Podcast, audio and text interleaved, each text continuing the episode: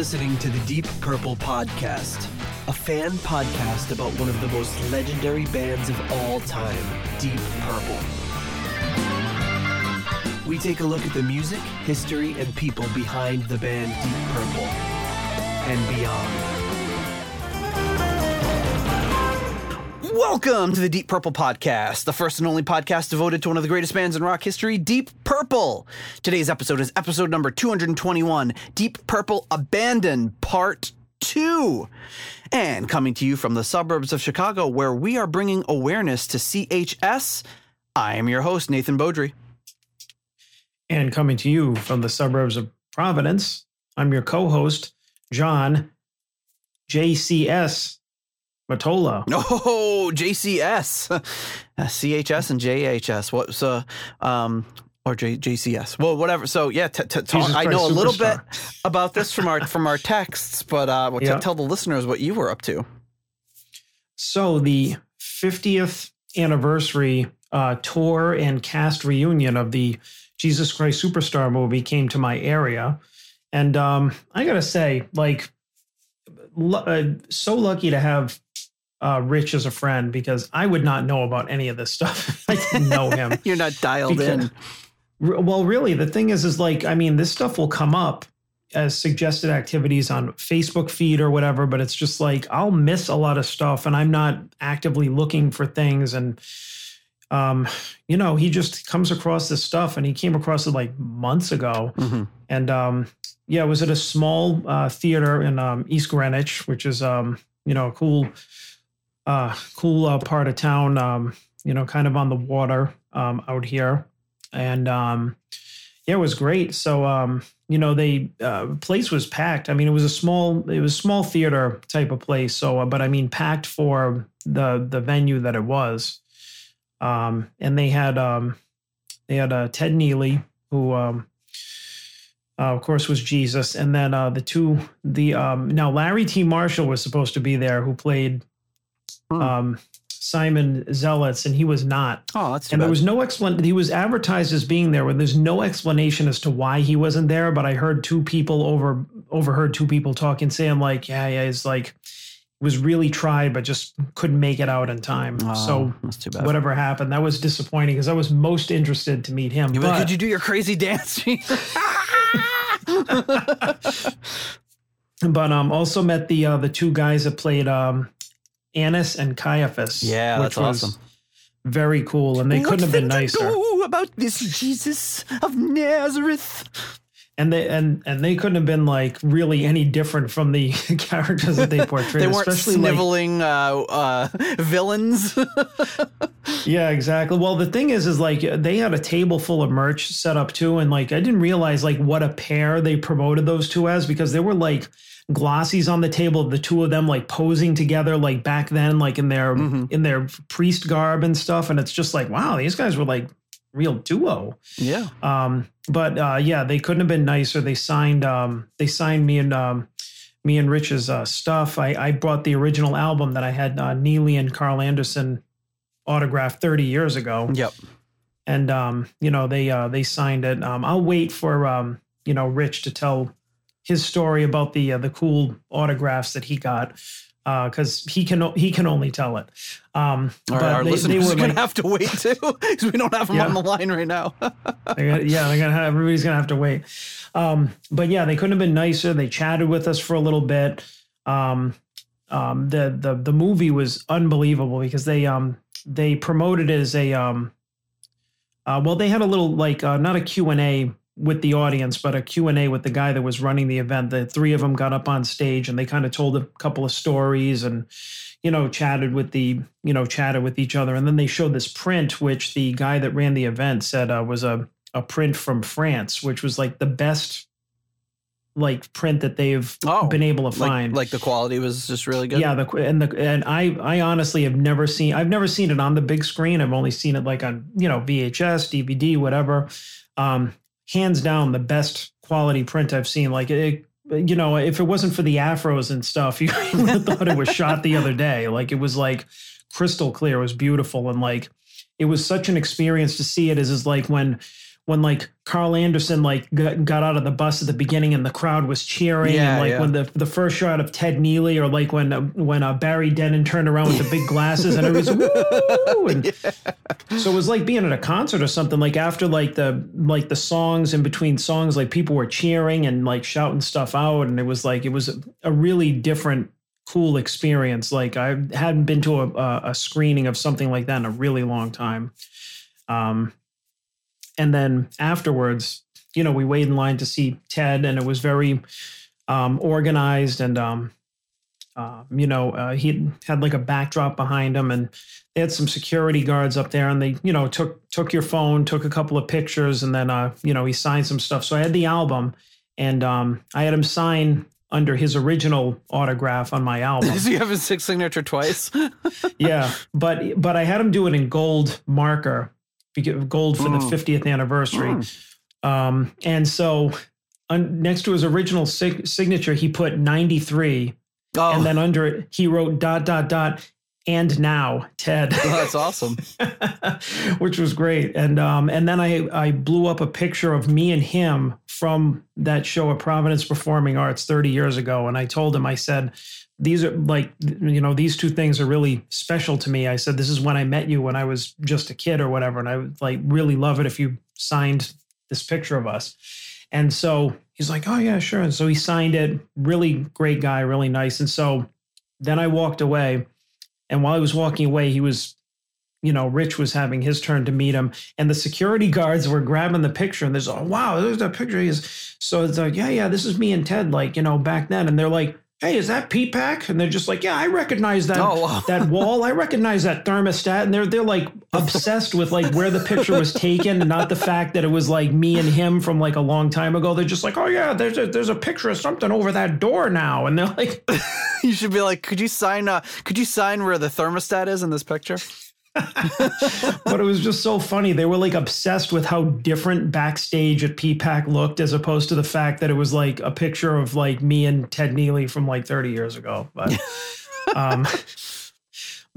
yeah, it was a really cool event to go to. I would highly recommend to anybody that loves the movie, if it comes to you. And they're doing like really small, like I feel like small markets, meaning like I think they were in somewhere in New Hampshire. Like they're not doing like big towns. Yeah, the next day they were in New Hampshire, because he posted something on Twitter and Facebook and stuff. Yeah. It was Carl Anderson like up in Ted Neely's face, and it says, Rhode Island, they're waiting for you. and I sent that to you guys, and then I noticed like the next morning he already had one with New Hampshire written into the lyrics. Yeah, it was pretty cool. But it's like they're doing kind of more outside the big cities. Like instead of Boston, they did Arlington. Yeah, which is like which is great, because then you don't have to go into the city and find parking. It's works out great. Yeah, East Greenwich instead of Providence. And I mean, I feel like they're doing like, and the area in East Greenwich too is like a really kind of happening area. We were able to walk out of the theater and just, you know, walk somewhere for drinks, and, you know, we were able to grab drinks and some dinner beforehand and just walk everywhere, a very walkable place. So I feel like they're, you know, the places they're going are very cool areas. So I would highly recommend, if it's coming to anybody's city and you really like the, you know, the movie, to go see it just alone for the print of it. Yeah, I got to look. It didn't even occur to me to look to see if he's coming around here. Yeah, you should. The demographic, though, is definitely like black and white polka dotted shirt. Yeah, I'm sure. Like I was saying, like I looked around and I mean, it makes sense, too, because I mean, Neely is like 80 now. Yeah, so right, because he was a little bit older. Yeah, well, he was 50 when I met him, and he was 30 when he made the movie. So you figured that all the people that probably grew up with the movie, they're like, you know, in their 80s now. So when you look around and you see a lot of elderly people, they're like, you know, rocking out to like, yeah, that used to be me when I was a hippie. Like I used to look like that. It just kind of blows your mind. But this is he posts all the time, and it doesn't say anything about anything in this area yet. So I'm sure he'll have an update. So yeah. But regardless, the crowd was very diverse, very enthusiastic. It was a very, very cool event. That's awesome. cool. Yeah. I'm jealous. You should be. So what was your, what's your initials? Oh, CHS, CHS disease. Disease. Oh, that's not uplifting at all. It actually is. So I took my daughter to her water polo game right before we I didn't realize she had a game because she has a game tomorrow as well. And it wasn't on the calendar, but we realized there was a game. So I took her to the game, and a lot of like the parents and grandparents come. So there were these grandparents here, and the guy had a shirt on that says, "I suffer from CHS, can't hear shit." And I was just like, it's great that he wore that to the water polo game. And I immediately thought of you because I'm like, that's something John would wear when he was a grandfather, Grandpa Matola. That's it. That's my whole story. Oh, okay. Or something that I like if I was out there visiting you and you're like, hey, we got to go to my daughter's thing first. I'd wear it now. Yeah. Exactly. Or like my "Don't Give a Shit" T-shirt. DGS. Yeah. I saw DGS. Don't give a shit.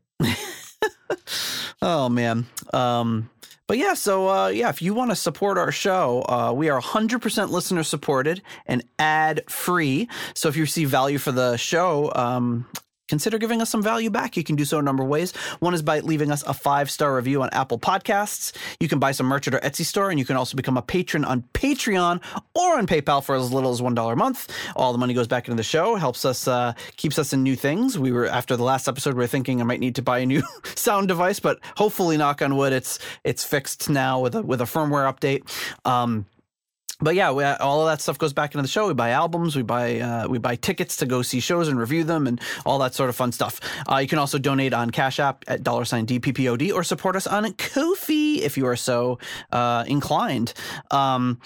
We are going to be at the Glenn Hughes show in September in Worcester, scenic Worcester, Massachusetts, the Paris of the 80s.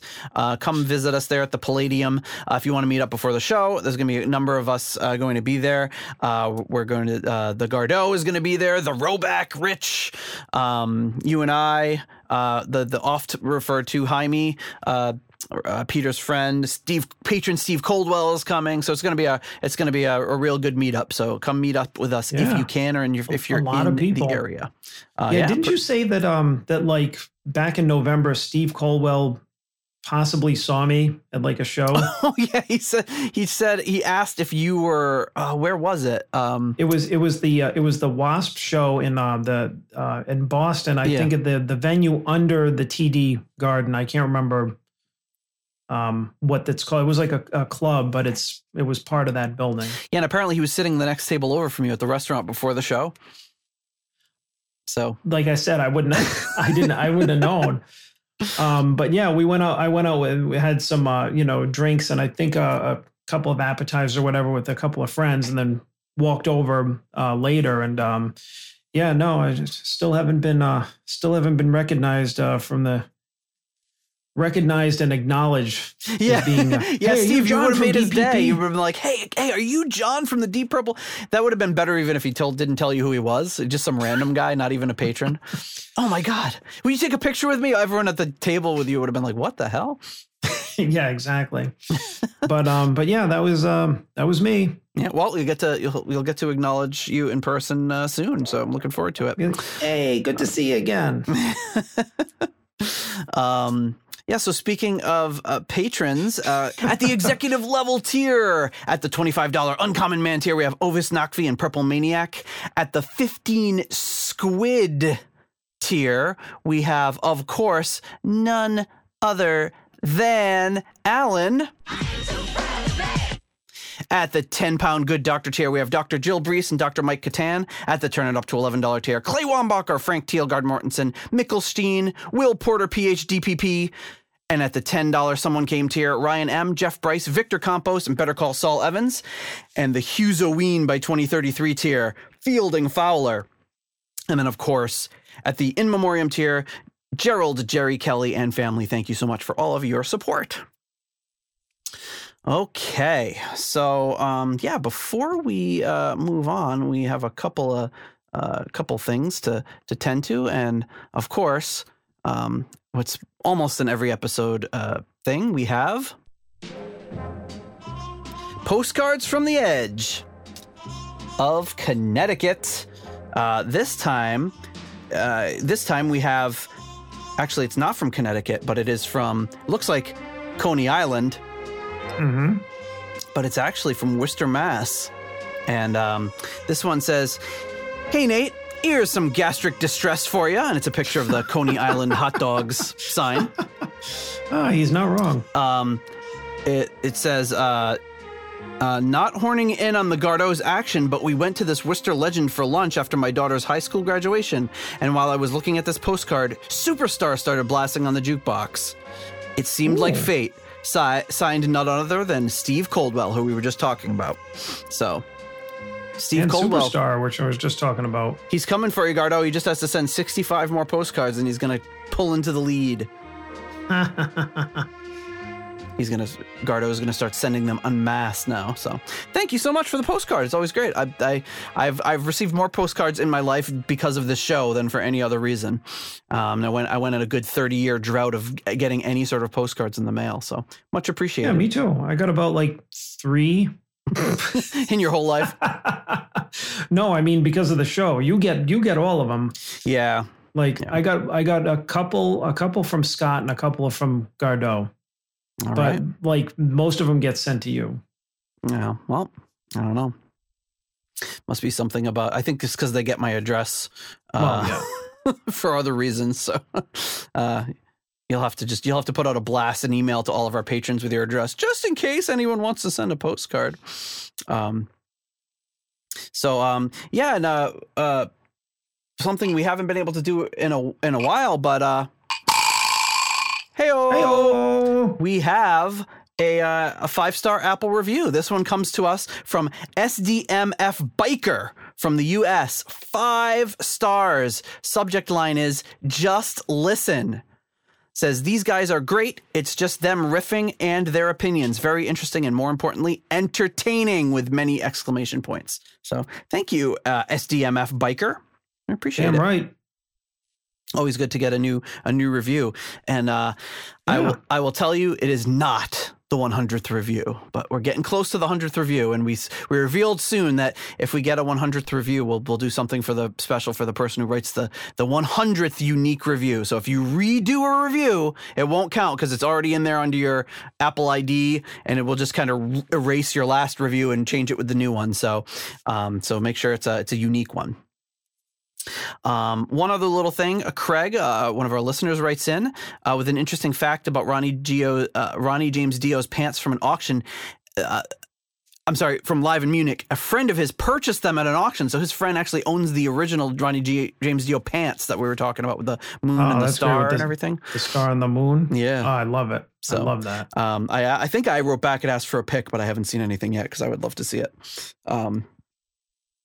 Is that it? Or we feel like we're missing something. A lot of little housekeeping things to keep up with this week. But yeah, I think that's pretty much everything. Last week we left you off after 6 tracks on Abandon, and we're back to finish it off, baby. We're going to finish off the final 6 tracks and, go through our normal album review, I don't know, song and dance or whatever you want to call it. But it was Father's Day a couple weekends ago, but I got my gift very late because it was like we were traveling during the thing. So it was a few days later that I got it. And in there were 2 Scandinavian delights, Nordic sweets. This one is a product of Denmark, and it is salmiak sticks. It looks like salty licorice sticks. And then this one is like licorice Swedish fish. So I'm very excited about getting into those. I'm gonna crack into these during the episode. So a Swedish and a Danish delight for my episode. John's like cringing over there because he doesn't like licorice. No, but for me, this is like a dream come true. So to all our Karsten Laus and our Johnny Headlands out there. Bon appetit if you guys like this stuff. Or bon appetit, or what's the Swedish of what's the French to Swedish for bon appetit in Swedish? I'll have to look it up later. All right. So do you remember where we left off? Remember how you're feeling about this album? You feeling good about it? I think for the most part, yeah. I mean, we had some we had some good ratings and we had some lukewarm ratings. So I think, yeah, overall, the I don't think it's as strong out of the gate as Perpendicular. That album seemed to have a renewed freshness to it. But I mean, this one is like the sound is a little different. Music's a little heavier. So far, side one's been a little inconsistent. They came out like really hot out of the gate, and then I think that my ratings started to dip a little bit. Yeah. But hopefully side two will show us some, maybe a little bit of an upswing. Yeah, hopefully we'll get back on track. But yeah, it was looking pretty good so far. We had some really strong tracks on there. So let's pick it up. The next track is the seventh track on the album here, and it is entitled Jack Ruby. Let's try that again, but I'll put the volume up this time so that you can actually hear it. It's a little tricks of the trade that you learn when you're a podcaster. All right, Jack Ruby.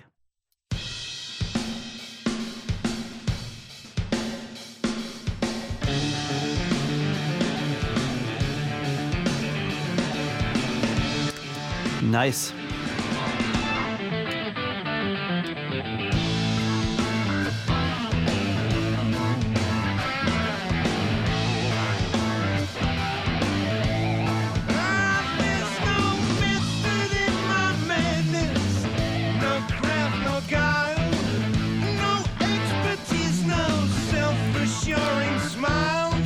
Very cool groove.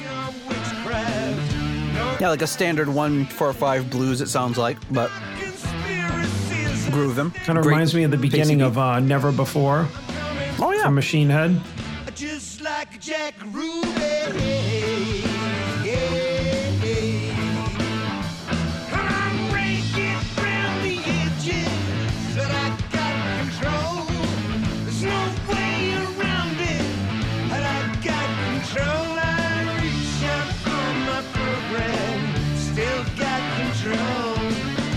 Dylan still sounding really good. Nice. Oh, I didn't plan that. I've got panache just like Jack Ruby.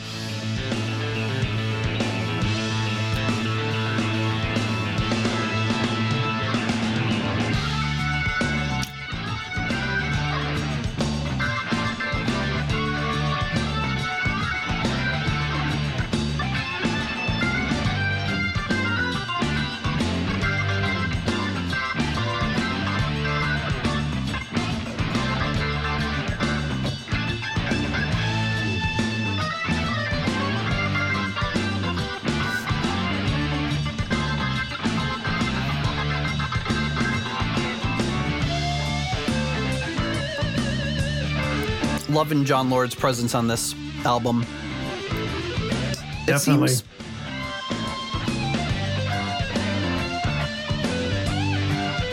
Is it weird writing a song about Jack Ruby? Who's that again? You know, the guy who shot Lee Harvey Oswald. That's it. Okay. You know, Oswald! Oh. Had to jog my memory a little bit.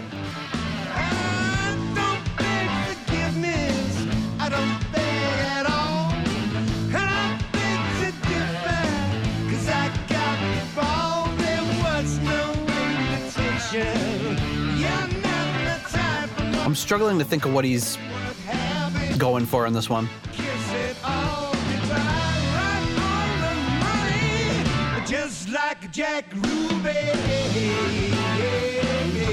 Right on the money, I guess.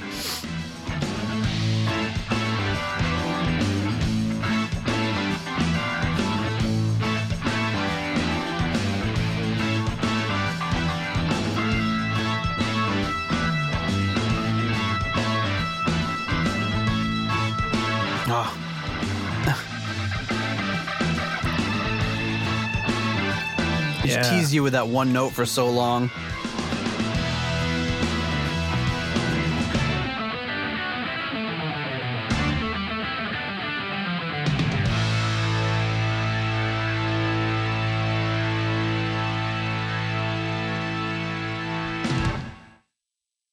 Wow.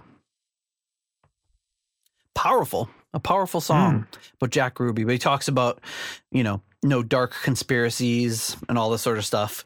So is he just writing a song? I don't. He's comparing himself to Jack Ruby. I don't know. I don't know if there's something obvious that I'm missing here, but it's just kind of, I don't know, funny. This salty licorice is so salty. I don't know if I can eat it. Oh my God. Oof. Oh, yeah. I'm dying. I'm going to try this other one.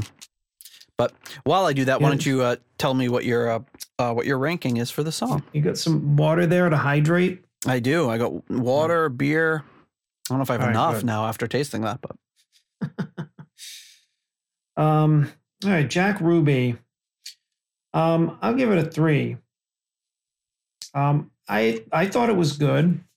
I thought it had a good groove at the beginning. The groove reminded me of the groove at the beginning of, like I said, Never Before on Machine Head. It's kind of cool that there are a few things here and there on the album so far that are reminding me of classic Purple. I like how even previous to this, Perpendicular had some moments in it where I remember we were like, yeah, this is like elements of classic Purple that we haven't heard in a while. So that's good that they're kind of getting back to that, whether intentional or not. I really, I enjoyed the solos a lot too. I, like you, enjoyed the presence of John Lord. I think another great solo by Morris. I think Morris is like MVP of the album so far. Like really enjoying like what he's doing on here. Yeah, and I would say I agree, and I would say, but I would also say that this is probably the best John Lord album since the 70s. I can't remember if I mentioned that last time, but just his presence is so much more up front than where exactly where I want it versus the past whatever 20 several years albums, or 10 years or however long it was that I felt like he was underutilized. Yeah. So, I'll give this one a 3.5. I like it. I mean, it's not breaking a ton of new ground, but it's you know, it's kind of the best kind of lazy blues song in that it's like it's got a lot of energy and everything behind it, but it's just a standard kind of blues progression.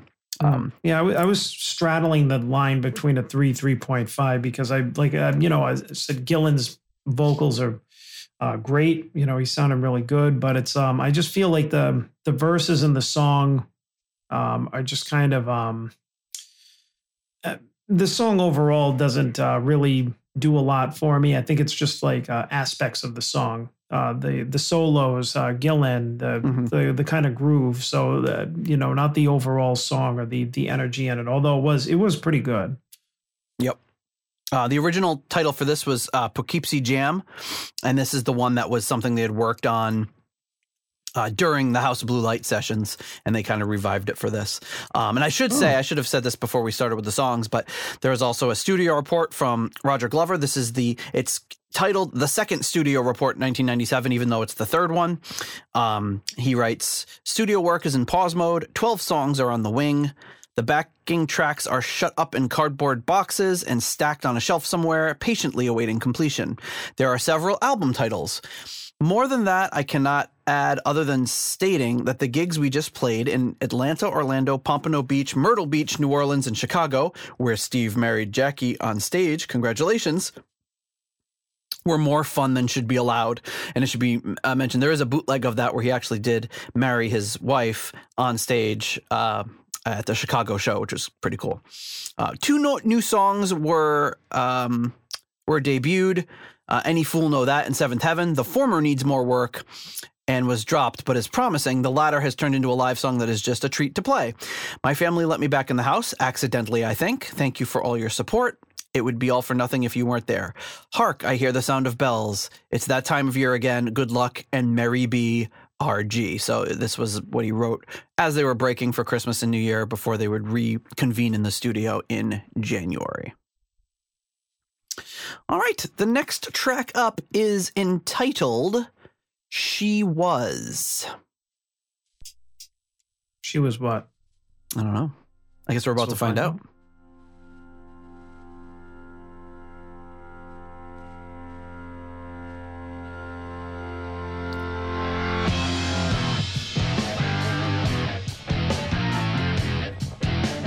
very heavy.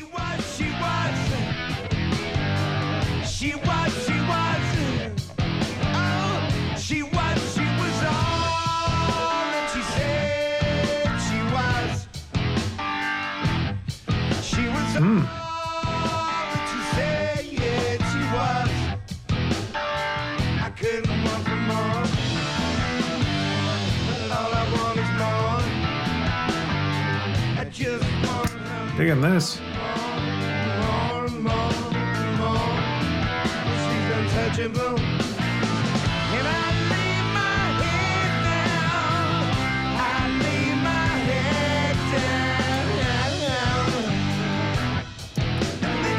Sounds like it could be a Dio track almost. I was thinking it was almost sounded like a Gillan song, like a Gillan band song. Yeah.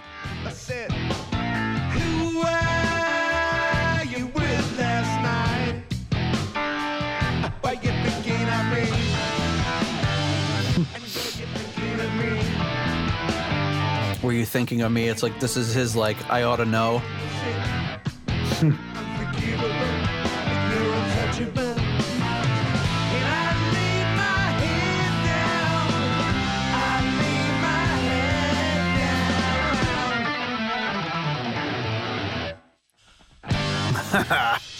It's great. Nice. It's just a reminder that we're awesome, you know, in case you forgot. Just a reminder that John Lord is still here and he's a force to be reckoned with.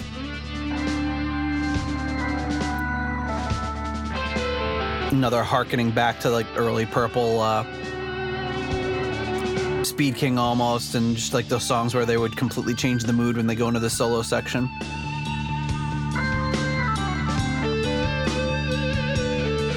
Yeah.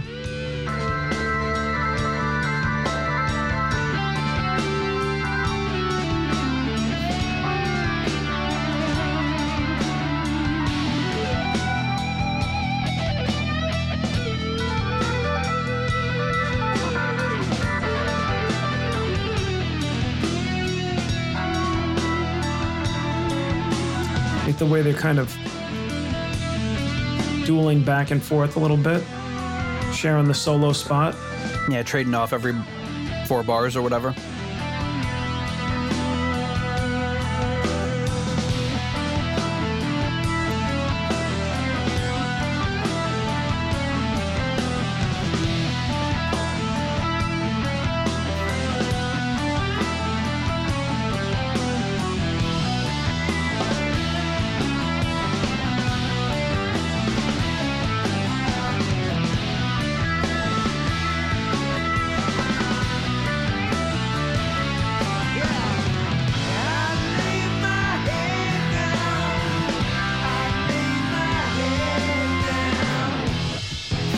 Overall, a pretty simple arrangement, but really great solo section.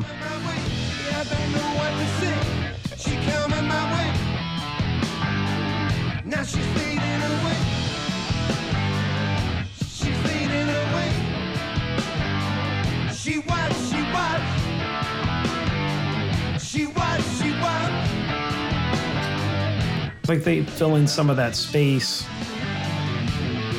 during the verses. Yeah.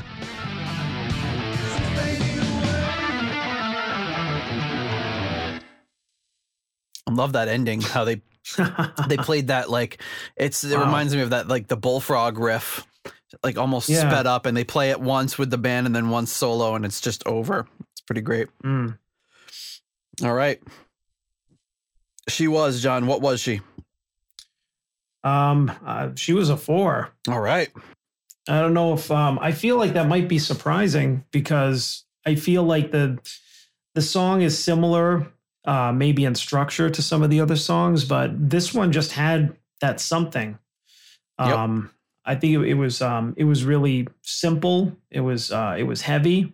I think it was a successful songwriting attempt there by the band and Gillan's vocals. It wasn't just a standard verse chorus type of thing. He was just kind of felt like he was kind of riffing in the middle of it, and he's you know, putting a little emotion in there and kind of, you know, singing like almost like a, this kind of sensual type singing. And I don't know. And it sounded like a Gillan Band track to me a little bit. I don't know if he had a lot of influence over how the songs were being arranged, but you know, the overall arrangement was obviously that middle part was very classic Deep Purple style.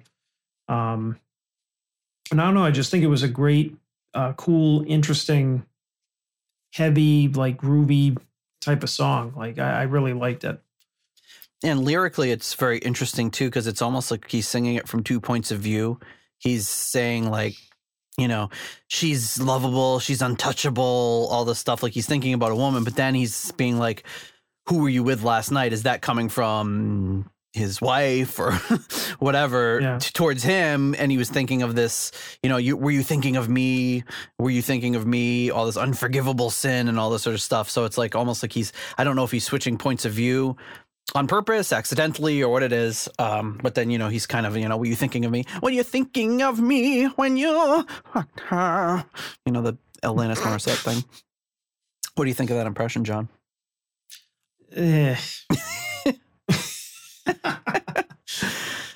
Down on you in a theater.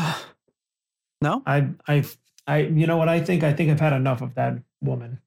That woman. you had enough of that woman in 1995. Yeah, she was really angry for a song or two, and then it was fine. But then she was like, "Thank you." Thank you. Thank you. Thank you.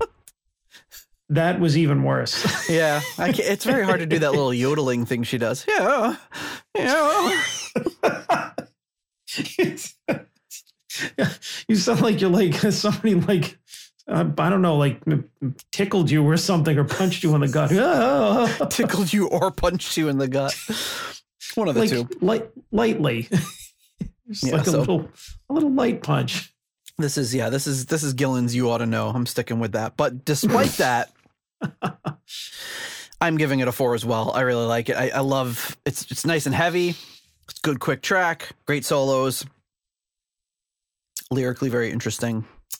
Yeah. What else do I have about this song? I'm losing my track here. So this one was originally titled Dirty Water. Glover also mentions that he can't remember if they changed the title from that to She Was immediately or if it was briefly called Untouchable, but he thinks it might have been called Untouchable at some point. Glover toyed around with playing the slap bass on this track, so it would have been back to Flea Glover in that, but he did not do that. And he says that after recording bass for the song on November 14th, 1997, He said he started to get the first feeling, that kind of idea of what this album was going to be like when it was finished. So he felt like it was all coming together at that point. So, okay.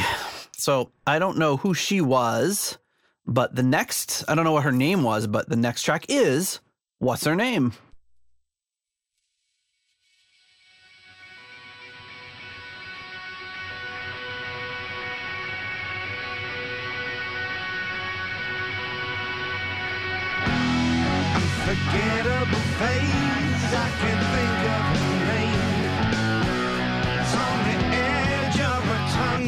Just went right into it. Didn't waste any time. It's like, we got no time to waste here. We got to get right into the damn song. To the meat of it.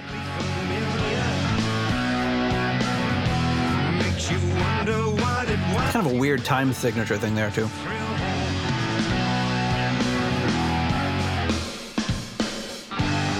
Or maybe not.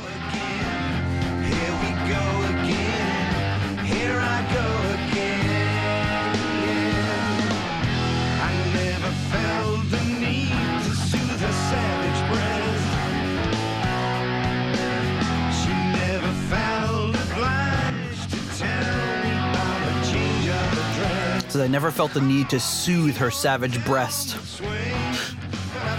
That's what I thought I heard.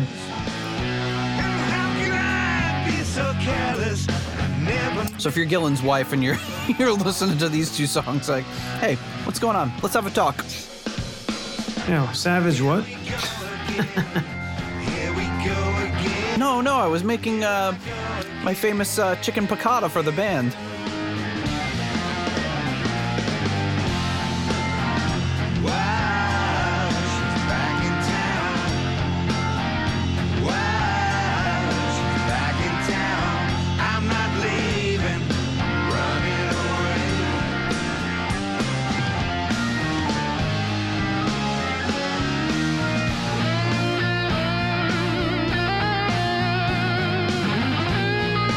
Of a proggy break there before the solo.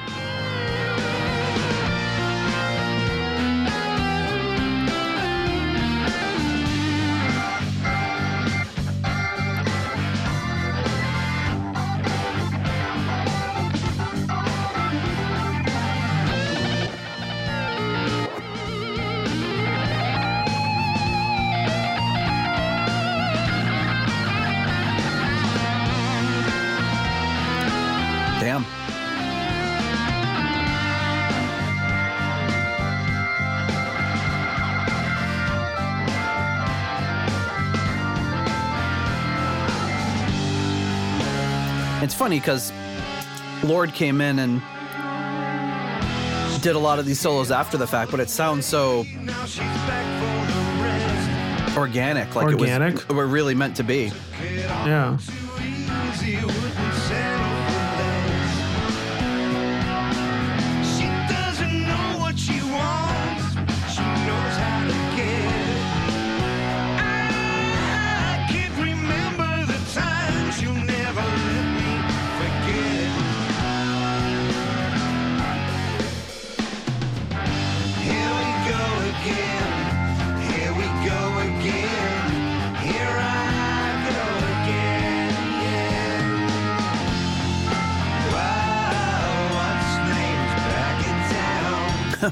What's her name's back in town? Back in town.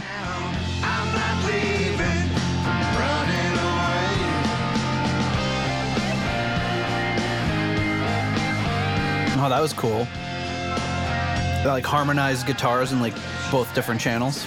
I like that.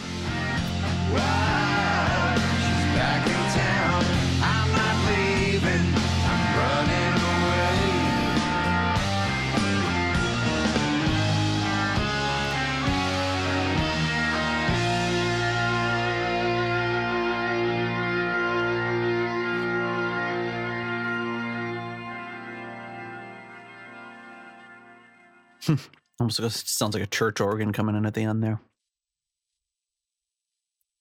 Almost. Pretty cool.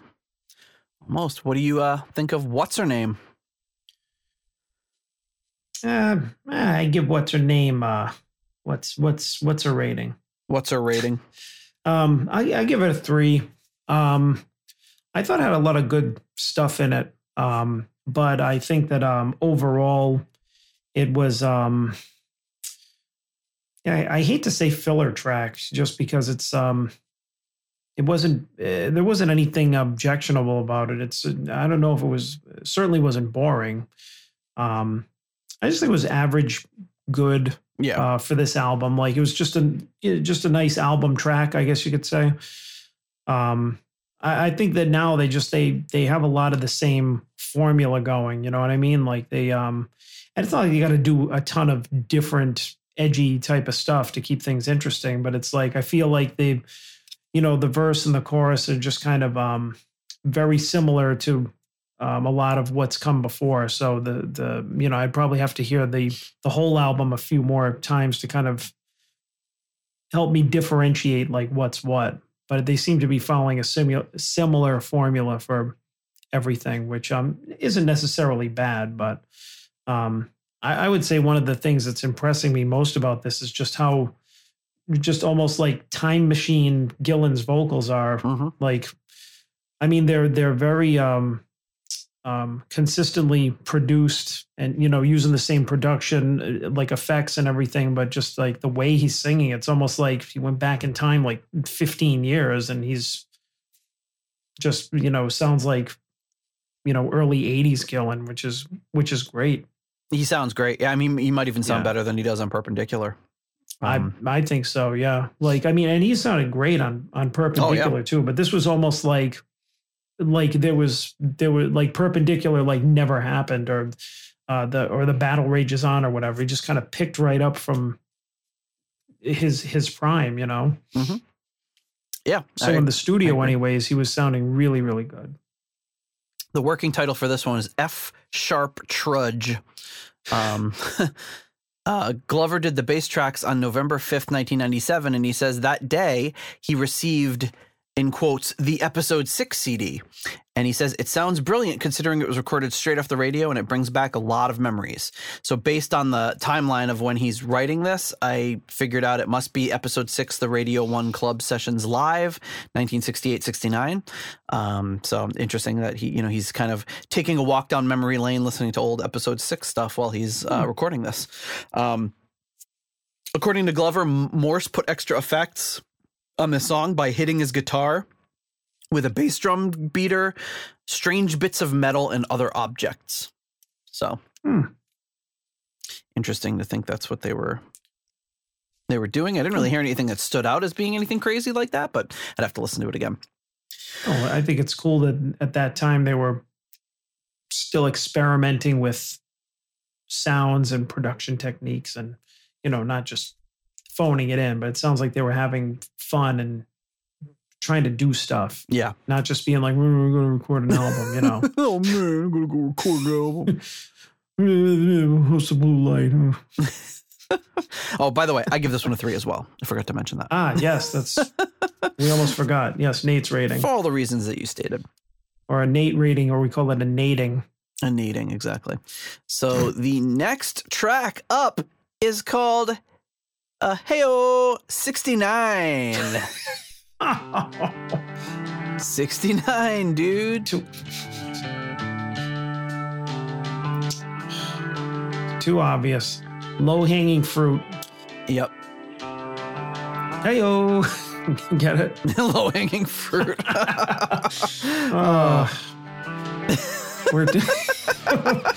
We're a couple of dummies.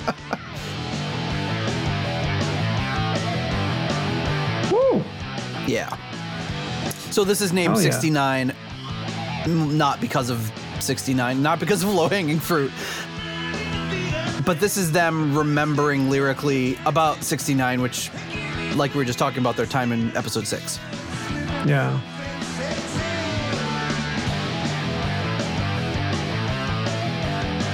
Great riff.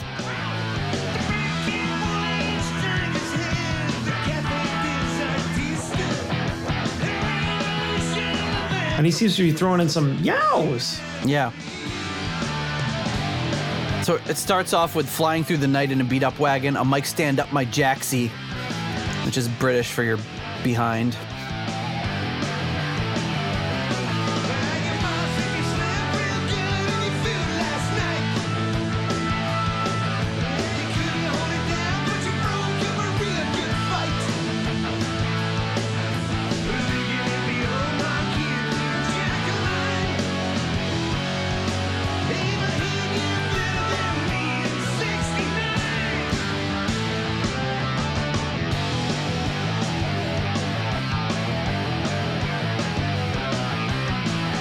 Funny to hear like a song about them reminiscing about way back when now this song is just as old now as that, the stuff they're reminiscing about then. I know, right?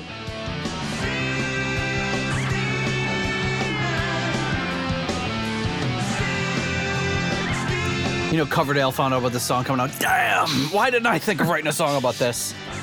Blast, darlings. Making him into a supervillain. Starscream and Coverdale.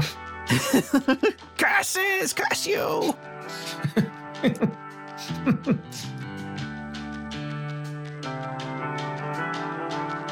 So this is like talking about the end of their time with Episode 6 and the beginning of their time with Deep Purple. Huh. 69 is a huge year for them.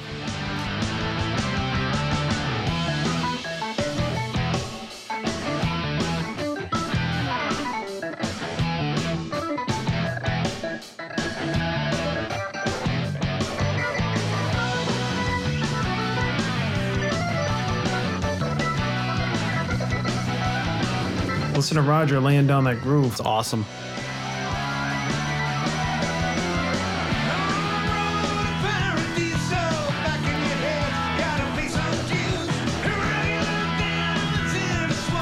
I say the road to Paradiso, so I don't know if he's referring to the club. I think it was in Holland where they played early on. I think that was the first recording of or live performance of Child in Time was there.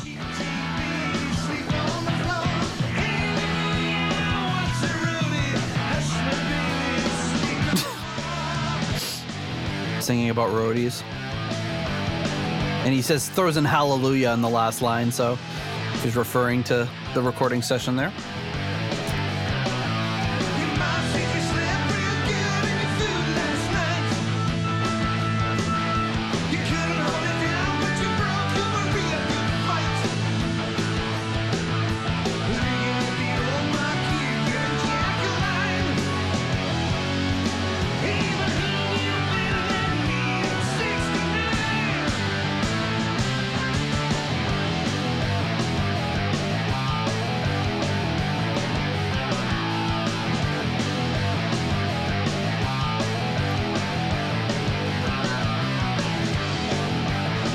Pretty solid riff. I love that riff.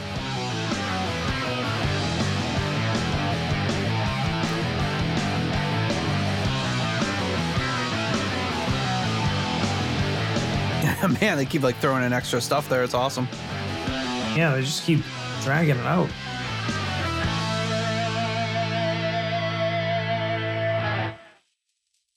Damn. Not complaining. It's awesome. All right. What do you rank? Oh, actually, before you rank it, this one was originally titled Freight Train. Steve Morse brought this one in as one of the first songs, and they worked on it very early in the sessions in September.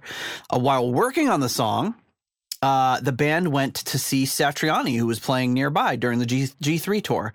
So it looks like that would have been he did some shows in Florida for 3 nights in St. Petersburg, Orlando, and the new House of Blues in Fort Lauderdale. So they probably went to go see him in Orlando.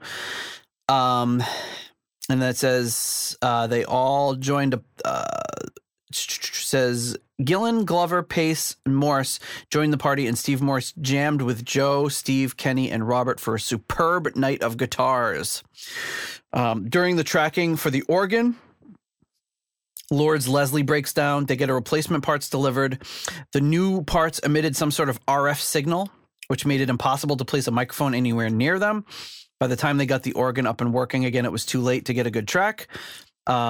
So they had to do it a different day, and Glover and Darren worked on computer stuff that day. So it sounds like from reading this, there was a ton of problems with John's organ throughout this. So there was a problem with John's organ during 69. All right, John, what do you rank 69? You said organ. I did. I said problem. You said Lord. I don't know. All right. Where are we? 69. Man. I'm having a bit of a tough time rating this one. Do you want to pass? Want to do the first ever pass? No, I don't think that's an option. I don't know if it does. I'm not rating this one. It's like the bank tile in Scrabble. You can put whatever number you want there. Yeah, I'm gonna give it a 4. All right. I mean, I love the riff. Solid riff. Gillen sounds amazing again. Plus, he threw in a couple of I feel like you like a couple of like born again kind of like right before a couple of the verses, which I love. I don't really love songs that have like those kind of self-referential lyrics to like, oh, we're gonna sing about back when we first started, like Kickstart My Heart by Motley Crue and all that kind of stuff. It's just kind of like taking a look back lyrics, like when we first started, we were playing in clubs and all that kind of stuff. I don't know. We should do a song like that about when we started the podcast. John was just using earbuds, but that was all right. And then Nate bought a domain. That would be the most boring song ever. But I mean, I feel like this song is like not too, like it doesn't make it too obvious, you know. Like when you hear what's that song? Like Shooting Star, or like Summer of '69, or Jack and Diane, like storytelling songs. It's just kind of like, you know. But I mean, this kind of had like between Gillan's vocals and kind of like the rhythm and the way that the song was like pushing ahead. You didn't get that sense of like, it wasn't too obvious. I guess if you like whipped out the lyric sheet and read it, you'd be, oh, okay. But I didn't feel like I was listening to kind of like a nostalgia, this was our beginnings type of song. So I would say like on the riff alone, I want to give it a 4 just because the riff is like so badass. And they did us the favor of dragging it out at the end, which I that they're just doing all sorts of crazy stuff. Yeah, very, very cool. I'll give it a 4 as well. I really I dug this one. I think it's a, like you said, a good riff, and it's interesting you bring up that like that whole motif of doing these like callback songs, because I think everybody does it to a point, and it's what is the line where it's too much, and you know the Beatles were known to do it in a few songs, and they always just kind of threw in one line, and it was like, oh yeah, I remember that song. It's just like, oh, the Walrus was Paul. Oh, I get it. I remember that one. I mean, I think that's cool when you like kind of like bury an Easter egg or make a reference to something in a song instead of having the whole song be about it, whatever it is. The absolute worst version of doing this that I think I've ever heard, and I don't remember the name of the song, but Megadeth did one. Do you know which one I'm talking about? Oh, yeah, back in the day. Is that what it's called? Of course, I think that's what it's called. Yeah. But it's like, oh, there was a conjuring and peace sold, but we didn't buy, and so good, so what? And Black Friday, and it's like every line has like 6 song ref titles, and it's like, I get it, like enough. Like, yeah, I know what you were going for. I think it was called Back in the Day. Yeah, I mean, that makes perfect sense because it's like, what else would you call it? It's just It's so far beyond what anybody should have ever done. Yeah. It's probably my second least favorite Megadeth song. Yeah, I would say that next to like people cheering at the end of a song as it fades out, like woo! Yes. If they combined that with like a whole song about a band talking about their beginnings, like that would probably be the worst song in the world for me. And if it was about the boys, then Scott would hate it too. We'd all be on board for hating the boys. It. Yeah. Oh man. Oh. But yeah, that's a really solid track, really good stuff. All right. So the second to last track, the penultimate track on this album is of course a song called Evil Louie.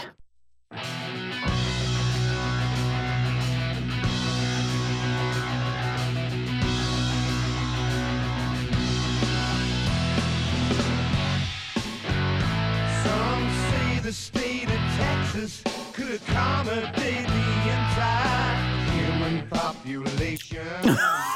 Starts off with a simple fact. I feel like a lot of these, you know, past handful of songs have just like gone right into the verse. Like not a lot of intro or. Yeah. But it also has the same type of like,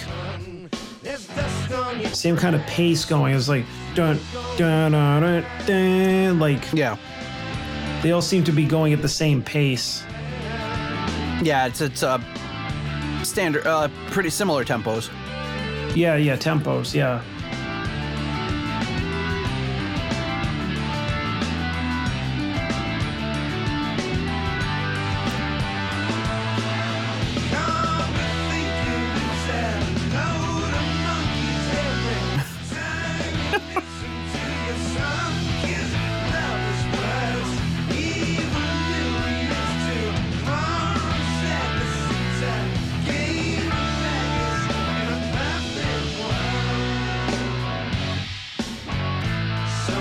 say French cuisine's more appealing than a cold drink, burgers and fries. Some have said that a pillar of society, an upright citizen's incapable of lust and crime. Take a bit of this, give a little that, put it in a blender, pull it out a hat, but he don't stand a chance with his pants. Round his ankles has the cat got your tongue too long in the sun. There's dust on your track. So it's interesting, you kind of mixed it up a little, that verse, but very unusual song. I think when I like when he says, come to think of it, it's a load of monkeys. Is that like a phrase?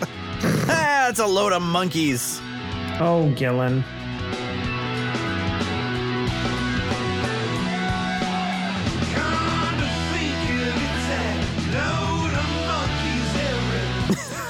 It's just funny.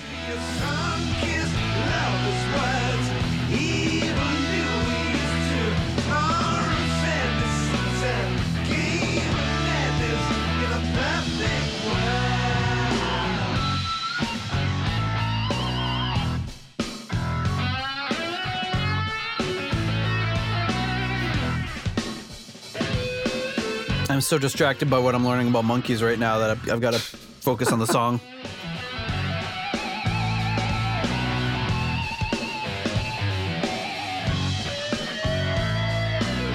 Great organ tone, awesome solo.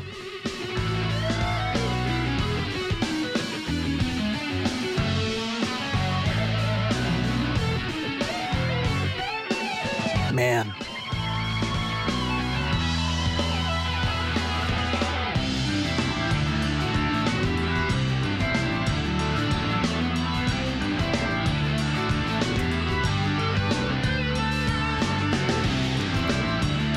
It's weird that this is called Evil Louie, because they mentioned seemingly randomly, they just say Evil Louie is tomorrow's sadness, but what does that mean? They should have called this on Load of Monkeys. Would have been the perfect lead up to the next album too. Right?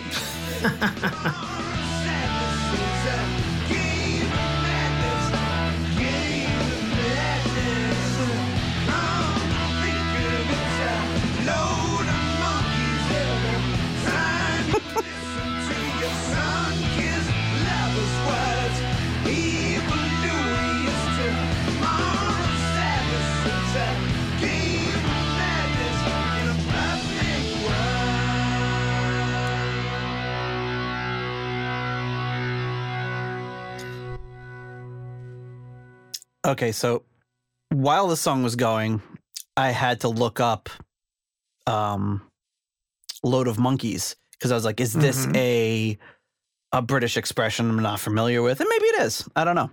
But so I looked up Load of Monkeys and Google, and the first thing that comes up is truck with 100 monkeys crashes in Pennsylvania.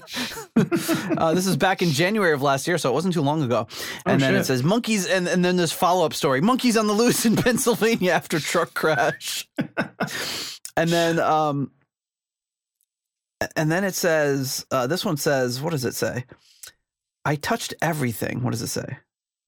I have to load this up. It's a YouTube video. I touched everything. Woman experiencing symptoms after contact with escaped monkeys. Then you know, it does the people also ask section. It says, what happened to the monkeys that crashed in Pennsylvania? Were the escaped monkeys euthanized?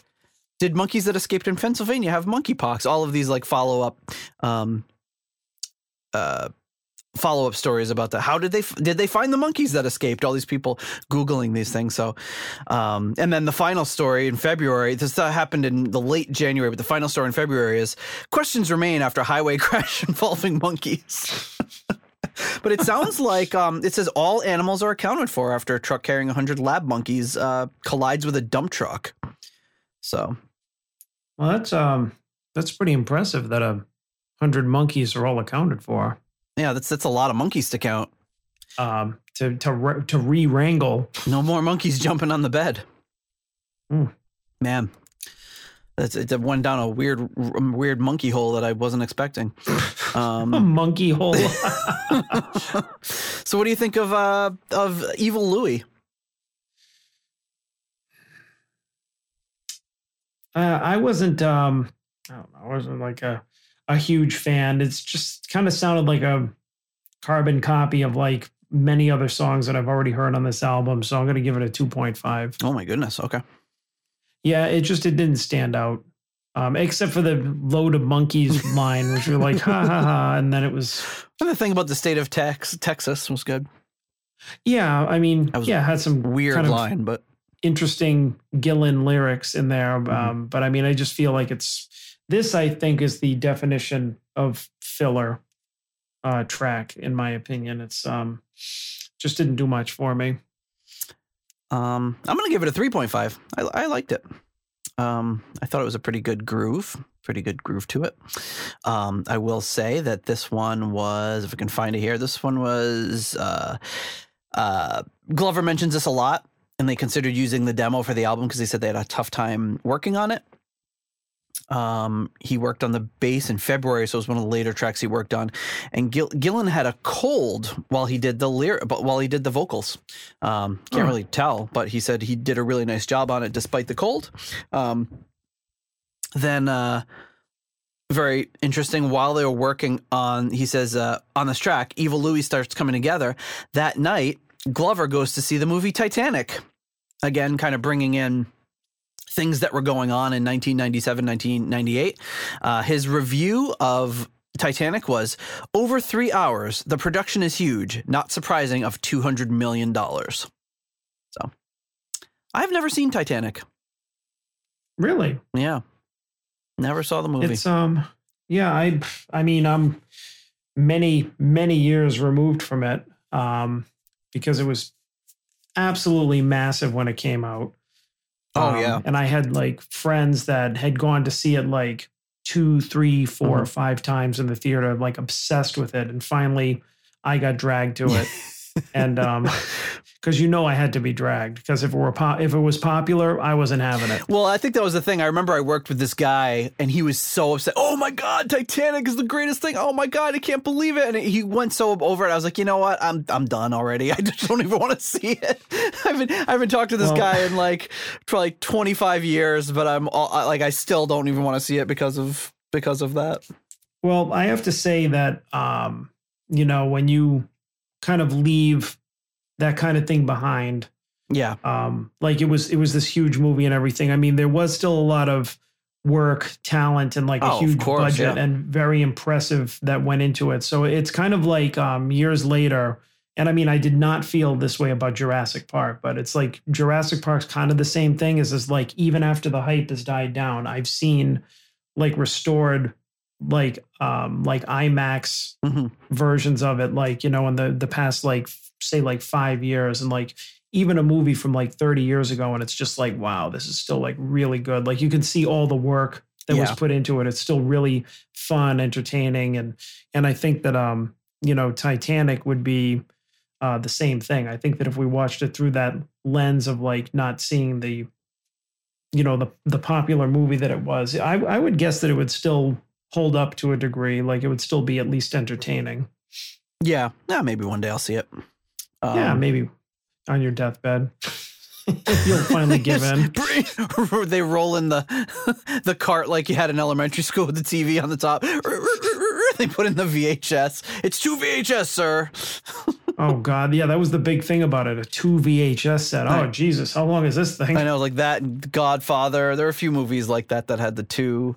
Yeah. The two VHS tapes. Okay, so the last track on the album is, of course, not a new song at all, although the spelling is new, and it is Bloodsucker.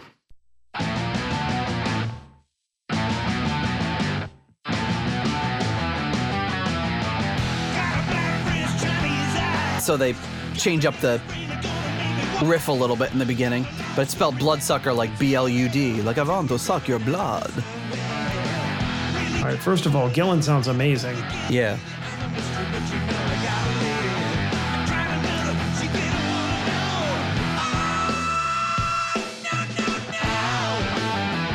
all right, he didn't hit the same note, but it's okay. Close enough. Didn't get it as high as he did back, but close enough. And they didn't play this the last time we saw them, but they played it with Morris the last time we saw them with Morris. I can see why they would, like, put this on. It's got the same kind of, like, feel. Like, it sits really well on this album. Yeah. It's weird. Because they were writing really heavy riff-oriented stuff like this on this album. They've only done this a couple of times, where it's a standard Whitesnake move to just redo a song, but... Mm. Yeah, but this isn't. This wasn't going to become a radio hit anytime soon. Yeah. I'm surprised they didn't really do much different with it. It's kind of cool. They stayed faithful to the original.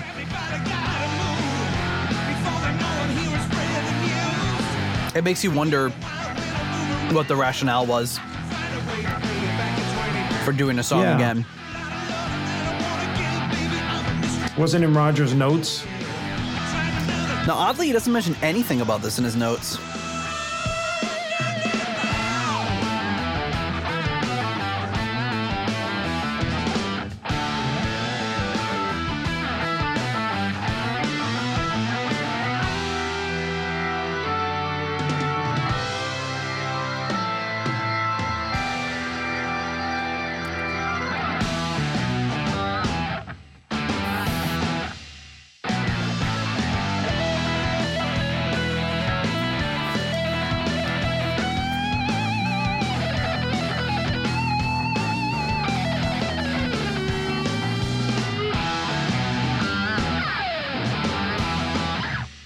Nice.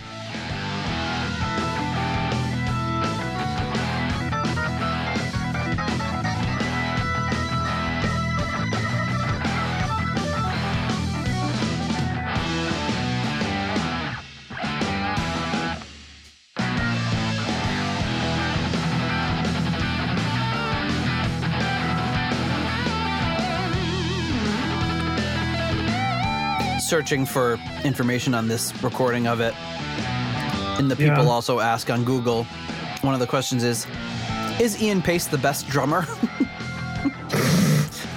Yes. So I'm just gonna Google that. It's like, yes. Oh, okay, good. That settles that. Okay, that settles that. The next one is, who is arguably the best drummer of all time? Oh, for crying out loud. Who is one of the most insane drummers in the world?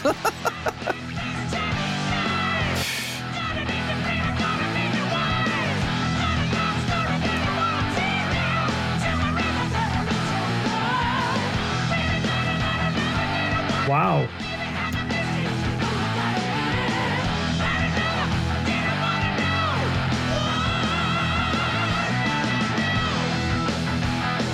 Wow, he's... I haven't heard that voice from Gillen.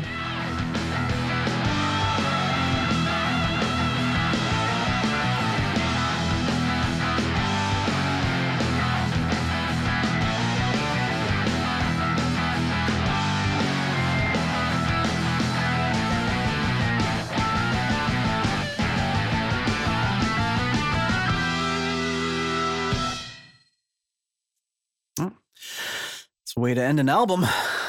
Wow. Bloodsucker. Blue. Blue. What I do you think? To differ.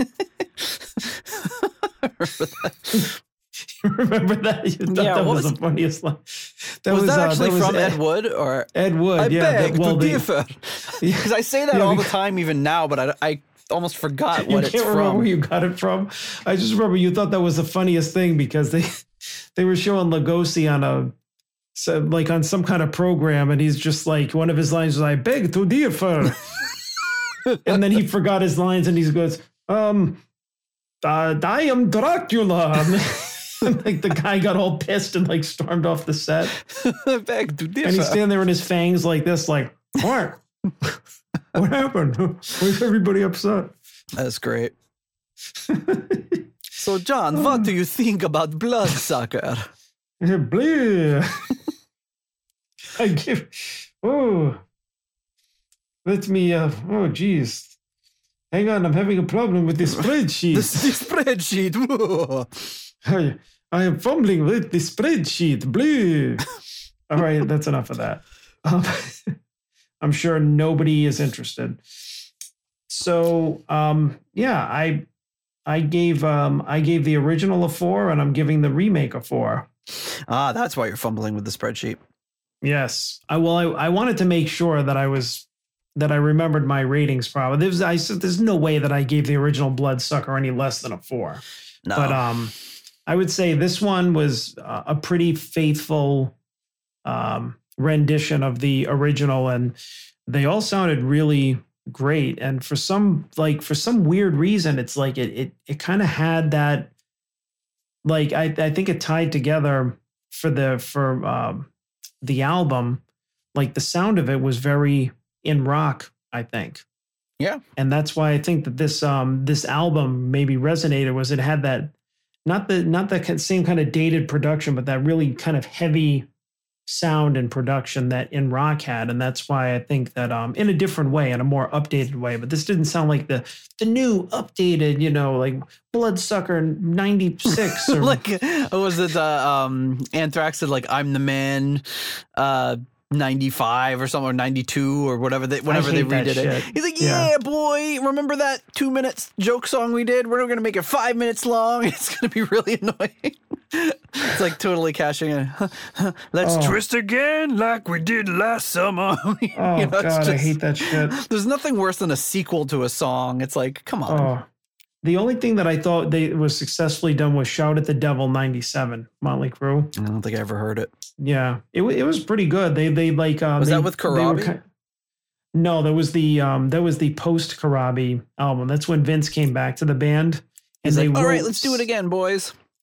But I guess they started to write the album with Karabi, and it was really kind of like late 90s, kind of like industrial Nine-Inch Nails-ish sounding, and. Basically, Vince Neil came in and Vince Neil'd all over the album, and it just was a weird mishmash of Vince Neil'd all over. It was an odd album, but that I felt was a successful kind of reworking of that song, because it was really heavy and it was really driving. But this, I think, stayed true to the original. Yeah, this isn't like heaviness, but this isn't a rehash. This is actually like basically just. A cover. No, I don't know exactly. If you call it a cover Gillen, when 4 of the original guys from it are on it, but yeah, and like Gillen wasn't like trying to like sing like behind or in front of the beat and do different stuff with his vocal inflections. He was basically trying to do all the same stuff. It was like, yeah, boy, Bloodsucker 96.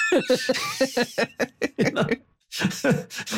So we're coming to you straight out of Orlando, Florida, boy. It would have been great. Oh, man. Yeah. Glover with the big clock around his neck. That would have been great if there was like a rap breakdown in the middle of it. Like, or Glover's just behind him like the hype man, just going like this, and Gillen's got, you know, got that like silver suit on. John Lord has the one gold tooth. Who would do the rap breakdown? Would it be a member of Deep Purple? Or would they have like a special guest? They're just like bringing Busta Rhymes or something. Ice-T. That'd be great. Okay. That was fun. All right. Anyways, about things that could have gone wrong with the song, but luckily didn't. Too bad they didn't consult us. We could have had some really great ideas for them. So did you give a rating? I will give it a 4 as well. I believe I also gave the original a 4 if I remember correctly, but because I remember like after the episode thinking, why didn't I give that a 5? Because I love like this one of my all-time favorite Mark II tracks. Love it. I think the original is just that's probably my favorite track on In Rock.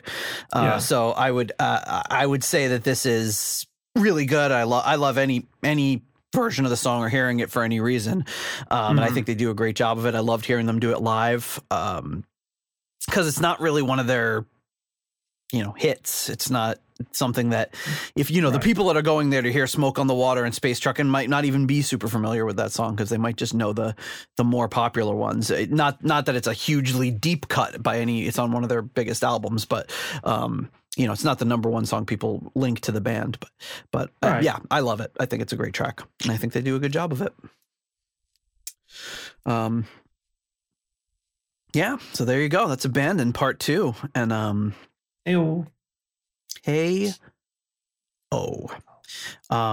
before we get to the next part, there is another studio update that is labeled the third studio update. It's actually the fourth. It's really interesting because in this tour guide, at the end of the tour guide, they're like, oh, we incorrectly called it the third one and the second one. I'm like, so why didn't they change it? But I think these are probably things he just posted online, so they kept it verbatim and then afterwards corrected what number studio update they are, but not that it really matters. Anyway.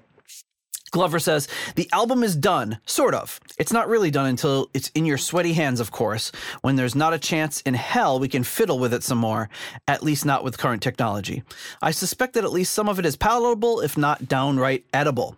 Once again, partially single-handedly, Darren Schneider did an heroic job, as did our families for putting up with us. A big thank you to them. There are several titles for the album, all of which turned out to be Abandon. As of this writing, I cannot confirm how many tracks there are, except to say it's more than one and two together. Among the song titles are Seventh Heaven, Any Fool Know That, Almost Human, Watching the Sky, Jack Ruby, Fingers to the Bone, and Does Your Chewing Gum Lose Its Flavor on the Bedpost Overnight? One of those is a red herring put in for no other reason than to confuse me. As with most albums around, which I've been revolved, this one has had its shares of snakes and ladders in between the pinnacles. There have been inversions, diversions, new versions, delays, rallies, volleys, objections, inspections, rejections, thin skins, thick skins, drum skins, milliseconds, second hands, second thoughts, picnics, nitpicks, worn picks, rages, cages, mazes, tears of joy, tears of defeat, tears of trousers, successes, excesses, big messes, lost keys, Hammond keys, wrong keys, first takes, mistakes, high stakes, battles, kettles, bottles, delusions, exclusions, tea infusions, spare parts, private parts, extra parts, sore fingers, sore throats, seesaws, headaches, headphones, head games, Roger. And all of the fun of the fair. I get to have the special jacket removed soon. Good luck. ASCII Wink RG. So he milked that one. Yeah. Oh my goodness. So, so I think we should go on to our next section here. While you fumble with the spreadsheet, I will thank our next section of patrons. At the $7.77 Keep It Warm Rat tier, we have Michael Vader. At the $6.99, the new nice price tier, we have Spike the Rock Cat and Sugar Tea. At the episode $6.66 tier, we have Steve Coldwell, Arthur Smith, Anton Glaving, and Charles Meadows. At the $6.65 Almost Evil tier, we have Kenny Wymore, Michael Bagford. At the $5.99, the nice price tier, we have Robert Smith, Peter from Illinois, and Carl Hellberg. At the 60 kroner Scandinavian Nights tier, we have Zwapper, the Electric Alchemist. Wait, did I miss somebody? I don't know. Sorry, but... and Newt Martin Johansson.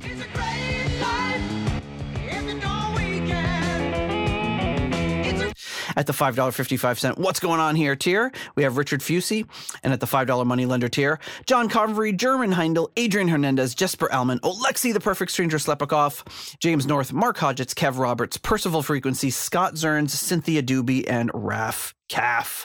Thank you to all of you for your generous support of the Deep Purple podcast. So that means we go on to the next section, of course, which is ready for John to bust out the spreadsheet. We'll just bust it down the spreadsheet, and he's fumbling with the tabs. Oops, he sorted it the wrong way. Now he can't tell what he's got. All right, John. Where does Deep Purple Abandon fall in the echelon of albums? Well, first of all, I did more than fumble with the spreadsheet. I fucked it up. Like I moved a whole row of ratings over to a different column somehow. Oh no, Control Z. Can you do it? Well, no, I don't think I can. I think you have to do it because you... are you on your phone? Oh, yeah. Oh, wait. There we go. I did it. I was like, how did I move a whole chunk of ratings over to this column? Oh, shit. I don't know. It was a mess, though. Yes, it was. Well, thank you. Thank you for... You're like, John, just hit that little round arrow going backwards. Ah, there we go. So Abandon, it falls a little bit lower. I would say like the lower third of our ratings. I mean, there were some bright moments on here, but there were also some that, you know, I would say, you know, were probably very average. So it falls between Bobby Harrison's Funkist mm-hmm. and Deep Purple self-titled. Interesting. Which... Yeah, Funkist got a little, just a teensy bit more than. No, that's Abandon. A bump from me though, because I was hot on that and you weren't. Well, yeah, exactly. That certainly didn't come from me. But yeah, it's a little it's a little down there, and I think that's just indicative of it. Just like I said before, being an album that had some good stuff on it, and some, you know, maybe not so good stuff that, you know, it didn't really. You know, connect with us as much. But I would say overall, it's a really cool sounding album. I'm glad that they didn't copy Perpendicular. Yeah. In terms of like the sound, the production was just like, it's really heavy, very riff oriented. Like I said, I would say like Gillen and Morris were like two of the standouts on this, because Gillen sounded great. Mm-hmm. And I think like almost all of Morris's solos were like really, really good. I enjoyed them. Yeah, I would say that it was maybe the nature of the songwriting overall, and maybe the arrangements that kind of threw me a little, because, you know, they all kind of had a similar tempo. They all kind of did that slow down thing in the middle. Mm-hmm. Couple of songs just didn't like just bam went right into the verse without any kind of like intro or, you know, letting the riff go for a few bars type of thing, which was a little jarring to me. So I think that maybe that's what kept it from being a good album to a great album. And I think it's a solid album. It's good. I would listen again. Like there's probably those handful of standout tracks that I like. Yeah, I think it's. I've always thought this got unfairly. I don't want to say demonized. That's probably a little too extreme, but unfairly criticized for what it is, because I think it's a really solid album. I just it was following a really strong album, so that's always difficult. But yeah, I've always liked it. So, all right. So that's our ratings, but what did the reviews say about this album when it came out? Well, in Darker Than Blue, issue 51, May 1999, I believe this is Simon Robinson writing this, but he writes, I loved Perpendicular. Not all the tracks worked, but overall there was such a spirit of unleashed creativity and freedom that you couldn't help but be swept along by it. Deep down, I wasn't hugely convinced by Abandon to begin with. It seemed powerful, well-performed, and hugely energetic, but lacked some of the sense of fun and freedom, which had been the hallmark of Perpendicular. What I'd missed on those early listens was just how well the loose, almost free-form structures of which tracks like Roses and Ted had been built have now been tightened and developed into a whole new charging rock and roll beast upon which much of Abandon tries to ride. In some ways, perhaps, I'm not even sure the band themselves have worked out how to harness what they've let loose. And there are times when a few awkward or just plain cliched bars creep in to spoil the effect. And it was these which stuck out like a sore thumb in the first few plays. It finally dawned on me that Deep Purple were at times pushing rock to boundaries which hitherto I felt were only being challenged by some of the best of the industrial tracks I've been into the last few years by outfits like Nine Inch Nails, Ministry, and Skinny Puppy. Skinny Puppy, I remember them. No. No? Who's Skinny Puppy? I don't know. I just remember the name. I don't know anything about them. That same loud, finely distilled adrenaline rush is also present in several places on Abandon. Any Fool Know That sets the tone with a grungy keyboard and guitar, which provides a dense layer of power, augmented by the swing of drummer Ian Pace. Overall, Gillan's vocals cut through like a knife. Stick your finger in your ear, indeed. But take it only at 4 minutes and 20 seconds. Chicken, too short. They try a similar approach on Almost Human, but the mix lets it down, particularly on the drums, which don't come through clearly enough. The track came totally into focus at live shows, and the result of the studio now seems a bit more than a blueprint. So he goes through kind of all the tracks, and then at the end, he says, Gillan is one hell of a lucky guy and revels in the situation. There is a totally unexpected middle eight, and once Lord and Morris gel, bending notes together, blah, blah, blah. Where does he? Okay, I definitely concur with many people's opinions that this isn't an easy album to get into, nor is it so instantly memorable as the previous offering, relying more on sheer energy than hook lines to win you over. It takes patience and a lot of volume. That alone will limit it somewhat. It's by no means perfect, but I'm glad I gave it more time before trying to gather my thoughts, as I'm sure the review wouldn't have been so positive if I hadn't. So I think that's pretty fair. Yeah, I would say that kind of sounds like they're basically saying what we said is that it's a pretty powerful, heavy sounding album.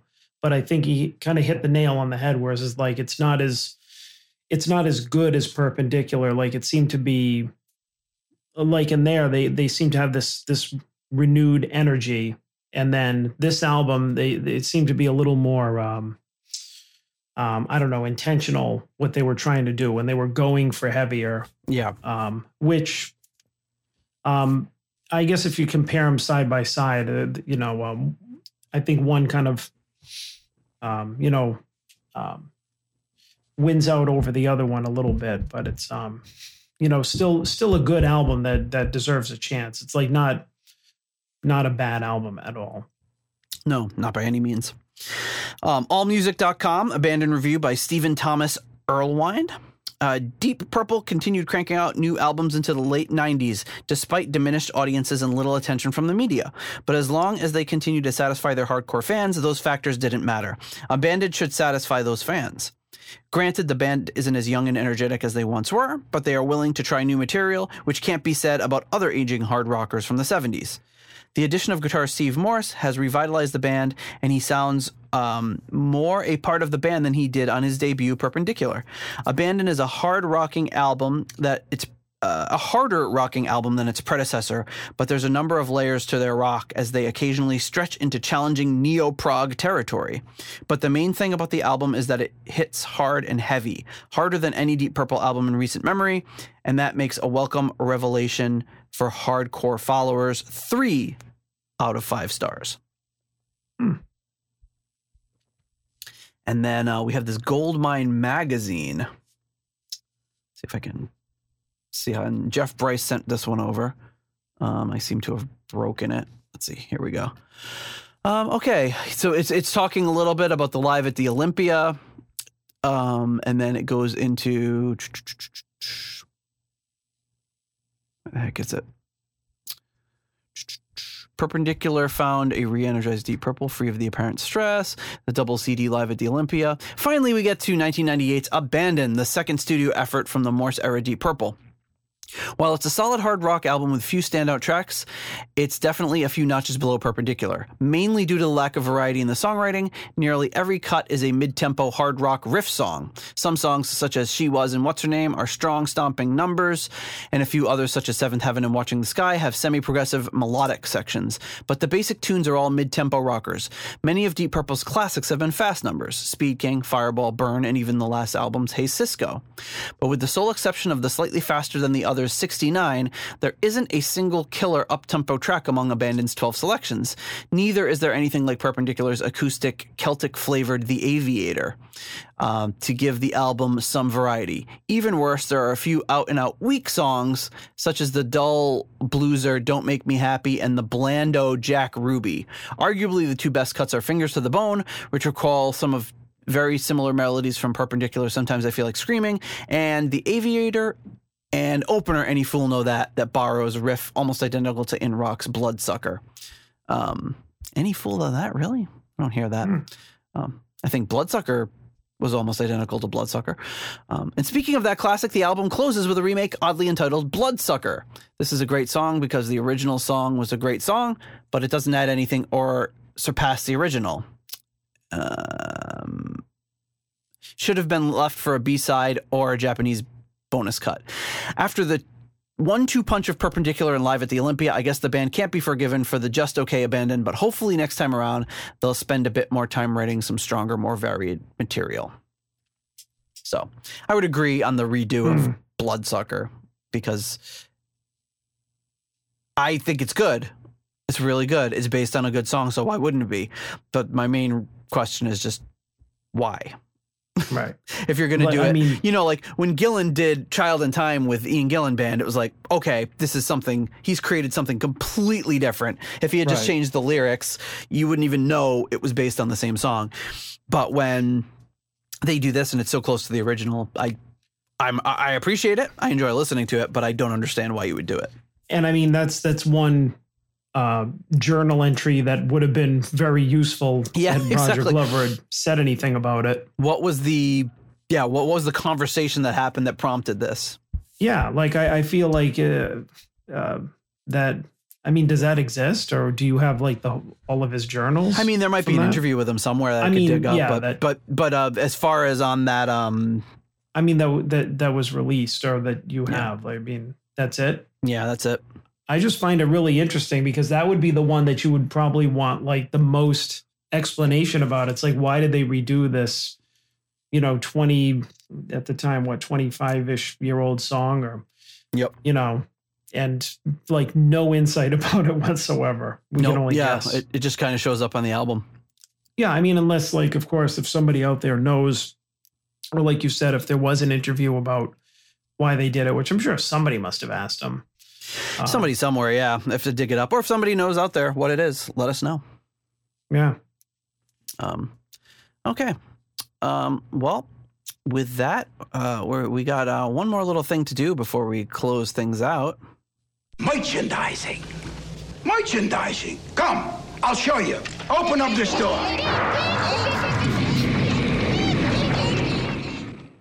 All right, Jeff Bryce was nice enough, of course, to send over some scans once again. Got some great stuff here. And, well, first off, right behind me, you can probably see this beautiful promo that's kind of in the size and format of a vinyl album cover and this other ad behind it. Those were sent to us by Rich. Several years ago, he sent me a little treasure trove of some of his stuff, so it's really cool. Right. Yeah, really cool to dig through that and get into some of the Abandon stuff. It's really, really nice. I actually put that one behind it. That's the ad in a frame. So I added to my many. I have a lot of things in frames that I just kind of swap out on that stand behind me for episodes, but I'm out of wall space. So I've got just a stack of posters and frames and things over here that I don't have wall space for. I do in the other room, but I'm like, I don't record the show in the other room. It's just my kids play PlayStation in there. Okay, so this is like a little promo card for the album. That's the front, and that's the back. There, it's the new album available now at local record stores or order by phone. It's funny to order by phone. Wow, just call them up. Boop boop boop boop boop boop boop boop. Hey, I'd like to order this album.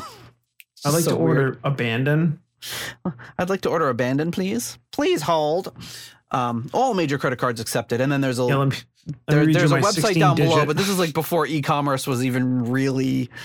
I mean, it was around, but it was very rare, so most people wouldn't do it. You ever like encounter people now that still won't shop online? Oh, I don't trust it. Do you ever? You know what? Occasionally, there is the occasion. I mean, they're really old. That's pretty much it. I don't know. I don't trust it. I don't want to put my credit card in that computer. Yeah, okay. In the meantime, it's just like, oh yeah, let me. They automatically deduct it from my checking account. It's like, see, you're already on there, you dummy. So yeah, exactly. Well, those are the same people. Like, I love like people in that generation that'll sometimes be like, how come? I've met people like this too. Like, oh, I gotta go to the bank and cash my check for work. I was like, why don't you set up direct deposit? Oh, well, it's just easier this way. I'm like, it is objectively not easier to have to go to the bank and deposit yourself. Well, I like to go do it myself. I'm like, I do not know why you would like to do that, but more power to you. Because they don't want to go through the trouble of trying to have to figure out, like, how do you set up direct deposit?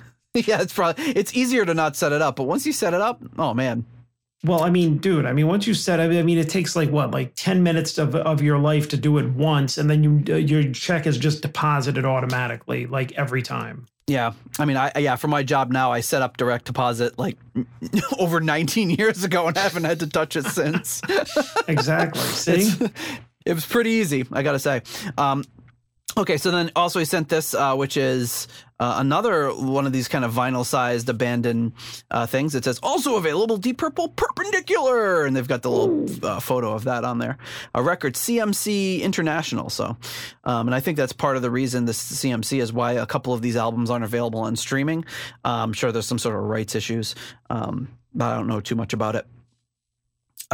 This is a Don't Make Me Happy promo CD made in Holland for the it's got the edit, the radio edit, and the album version of the song. And then this is that's the cover for it. We have the rap version. The remix. The remix with a human beatbox. Deep Purple featuring the human beatbox. So there's that. Then I'm going to skip through that article that we just went through. This is the What's Her Name CD promo. What's her name? What's her name? That looks like Night Court. Is that Night Court? And then you got that guy. It looks like he's up on the top of that building diving, but he's very large compared to the building. Yeah. Unless that's like the motion, you know what I mean? Like maybe capture them like him in motion. See his hands in his arm, but that's got to be the same building as Night Court. Maybe. Boom, boom, boom, boom, boom, boom, boom, boom. That's great. Roger playing that one. And there you go. From the new album Abandon. So some pretty cool merch. There wasn't too much merch for this one. There were like those promo cards and stuff, but not a ton of stuff like maybe in some other albums. I didn't mention previously the album of the year ranked. There's 60 critic scores and 44 user scores.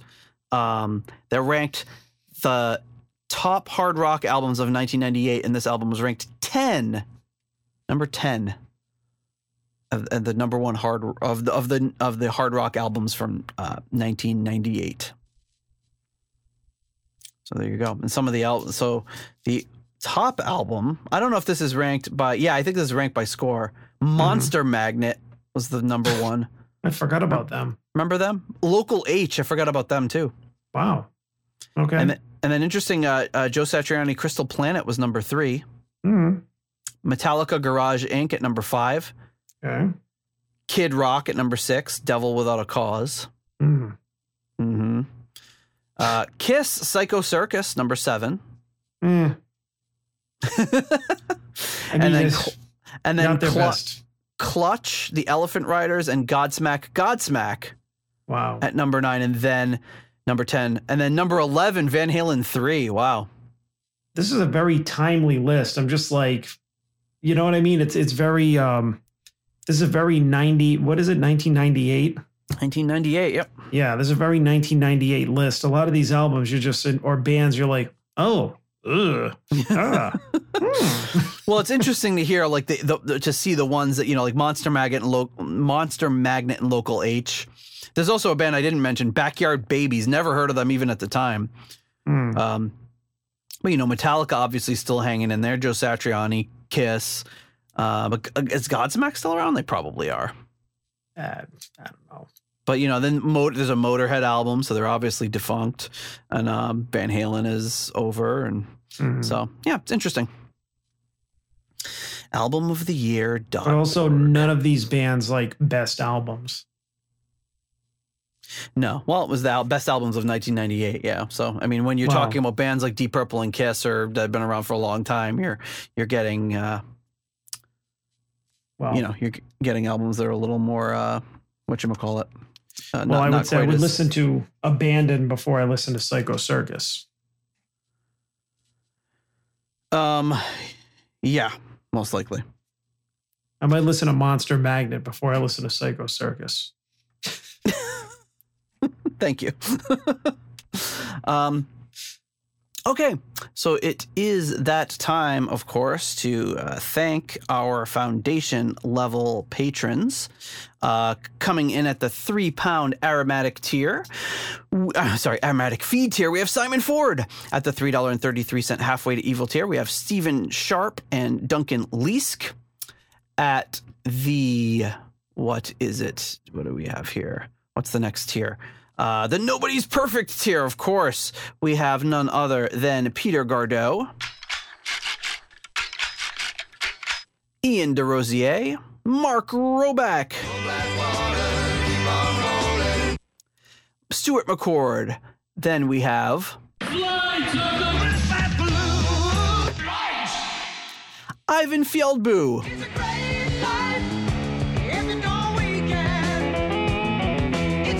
Runar Simonson,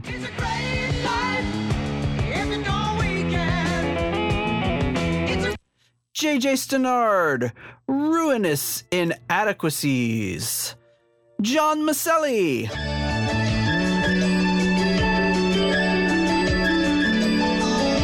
a C. What did you get a C in? Sex education. C's good. And what an idiot. And even though, like, you need to get a better grade than that because it's... Yeah, I would think a better grade would be good, but... Well, yeah, you'd be more, whatever.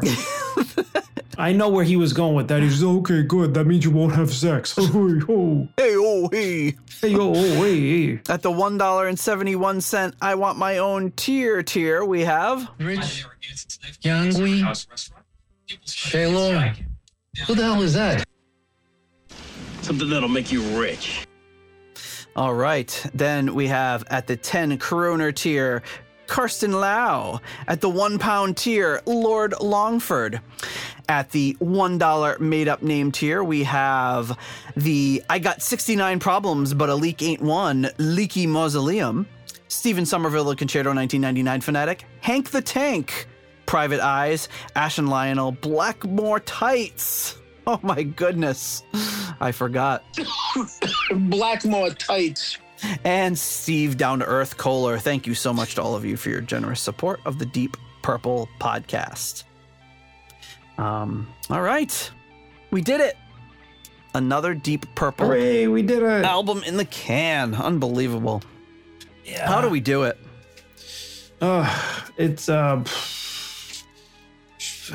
Sheer gumption, my friend. Sheer gumption. It's got to be it. Mm. Oh, yeah, we were almost ready to abandon this episode. Yes, but this one worked out better than the last one, so maybe we've figured out these problems. Much easier than part one. Yes, to record. All right, hopefully that's all in the past. All right, my friend. Well, we'll see you next week. We'll get into another subject, but what will it be? Well, you're going to have to tune in next week to find out. All right. Thank you, John. Have a great night. Peace out, homie. This is Deep Purple Podcast coming to you in 23. Yeah. Boy. Bloodsucker in the house. Wiggity, wiggity, wiggity. We're embarrassing ourselves. All right. Have a good night, my friend. Bye. Thank you for listening to the Deep Purple Podcast. If you like what you hear and would like more episodes in the future, please donate on Patreon to support the show. You can also leave us a review in Apple Podcasts to help new people discover the show. You can follow us on YouTube, Instagram, Twitter, and Facebook for show updates. See deeppurplepodcast.com for more details. Thank you for listening.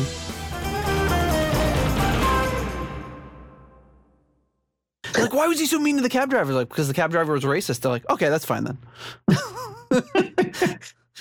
Yeah, casual swearing is okay in the face of racism. Exactly.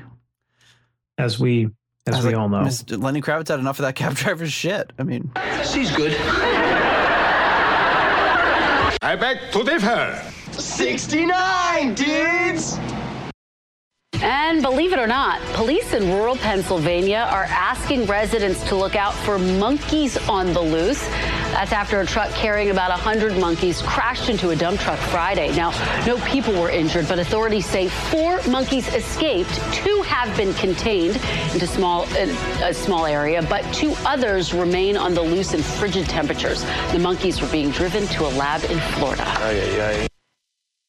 There is an update now to a story from central Pennsylvania. This one involves monkeys on the loose after a crash. We're not making this up. There were 100 monkeys on a truck that crashed. 4 of those monkeys got loose, according to police. And this morning, all but one of the monkeys have been located. Officials say no one should attempt to look for or capture the animal. The crash happening in Danville, Montour County, along Route 54 just last night.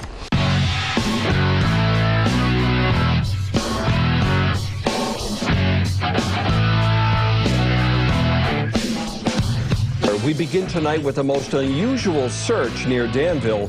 The search is for some monkeys that managed to escape a truck involved in a crash while en route to a lab. WBRE 28, WYOU 22 Eyewitness News reporter Madonna Mantione joins us live in Valley Township with the very latest. Good evening, Madonna.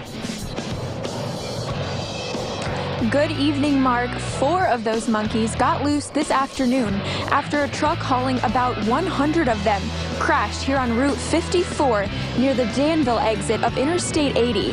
Now, state police and the Game Commission are still on scene, but this story prompted a local animal-loving family to help.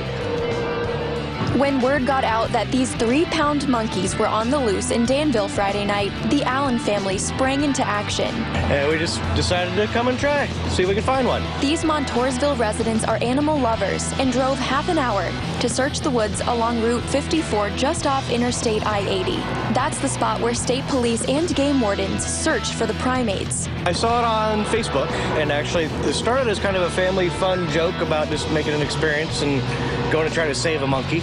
So I actually brought a kennel, flashlights, night vision goggles. The bitter cold did not deter their efforts to lend a hand. And we were worried because my one friend is a state police officer, and she's like, you know, they can't be out there that long. So we were like, oh no. The Allen family wasn't able to find any of the monkeys, but they might consider adopting one in the future. Me and my dad saw on an app that we have that like people have pet monkeys, so we really wanted to get one. Now, game wardens have not yet said if any of the monkeys have been located, but if you do spot one, they're asking the public to keep a distance and call 911, Mark. Now, earlier, Madonna, you and I were talking, and you said you heard some noises coming from the woods. Could you describe what exactly you heard? Yeah, Mark, we heard about 3 very loud pops coming from this wooded area. Now, we don't know what that was or if it was related to the search, but we will keep you updated both on air and online as this developing story progresses. And also, Madonna, do we know what the plans are for the search going forward if they don't find the monkeys in the next hour or so? Well, it's very cold out here tonight, Mark, but we don't know if that plays a factor into the search or if they will be searching tomorrow.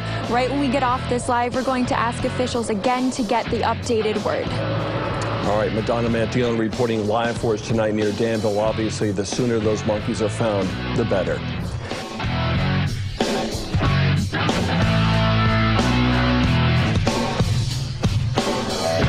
To a bizarre story involving the crash of a trailer full of monkeys headed to a lab, and a woman now experiencing health problems after coming in close contact with the primates. The woman says she has been put on preventative medicine for the next 2 weeks, but there are some questions tonight into what these monkeys were being used for and what they could have been infected with. Look down in more and it popped up. Michelle Fallon never thought something like this would happen. I thought, well, zoo monkeys. You know, I didn't know these were animal test monkeys. After witnessing a crash on a Pennsylvania highway and stopping to help, she learned the truck was carrying 100 monkeys from East Africa, headed for a Missouri test lab. I thought they were, like, okay, like they had their shots, they're good, they've been checked. I didn't know they could have diseases or whatever. After checking to make sure the driver was okay, she went up to the trailer full of crates, thinking there were cats inside. They had this like green cloth over, so I peel it back and I go to stick my finger in there to try to pet it, and it pops its head up and I'm like, oh, it's a monkey. 3 of the monkeys escaped in the crash and 1 was recovered. 2 others were put down. But the hours-long escape forced health officials to issue an alert, warning the community not to come into close contact with the primates because the species commonly spreads herpes virus B. I'm like, well, I was there and I touched everything. That alert leaving Michelle on edge and unsure of what to do. Her close contact later leading to pink eye and flu-like symptoms. I walked through their poop, I touched their crates, I tried to pet them, so now I don't know what's going on. As a precaution, Michelle has now received her first rabies vaccination and has been prescribed antiviral medication as doctors continue to monitor her symptoms. The location of the CDC quarantine facility where these monkeys were headed and the type of research that they were going to be used for has not been released, but this type of monkey is often used in medical studies.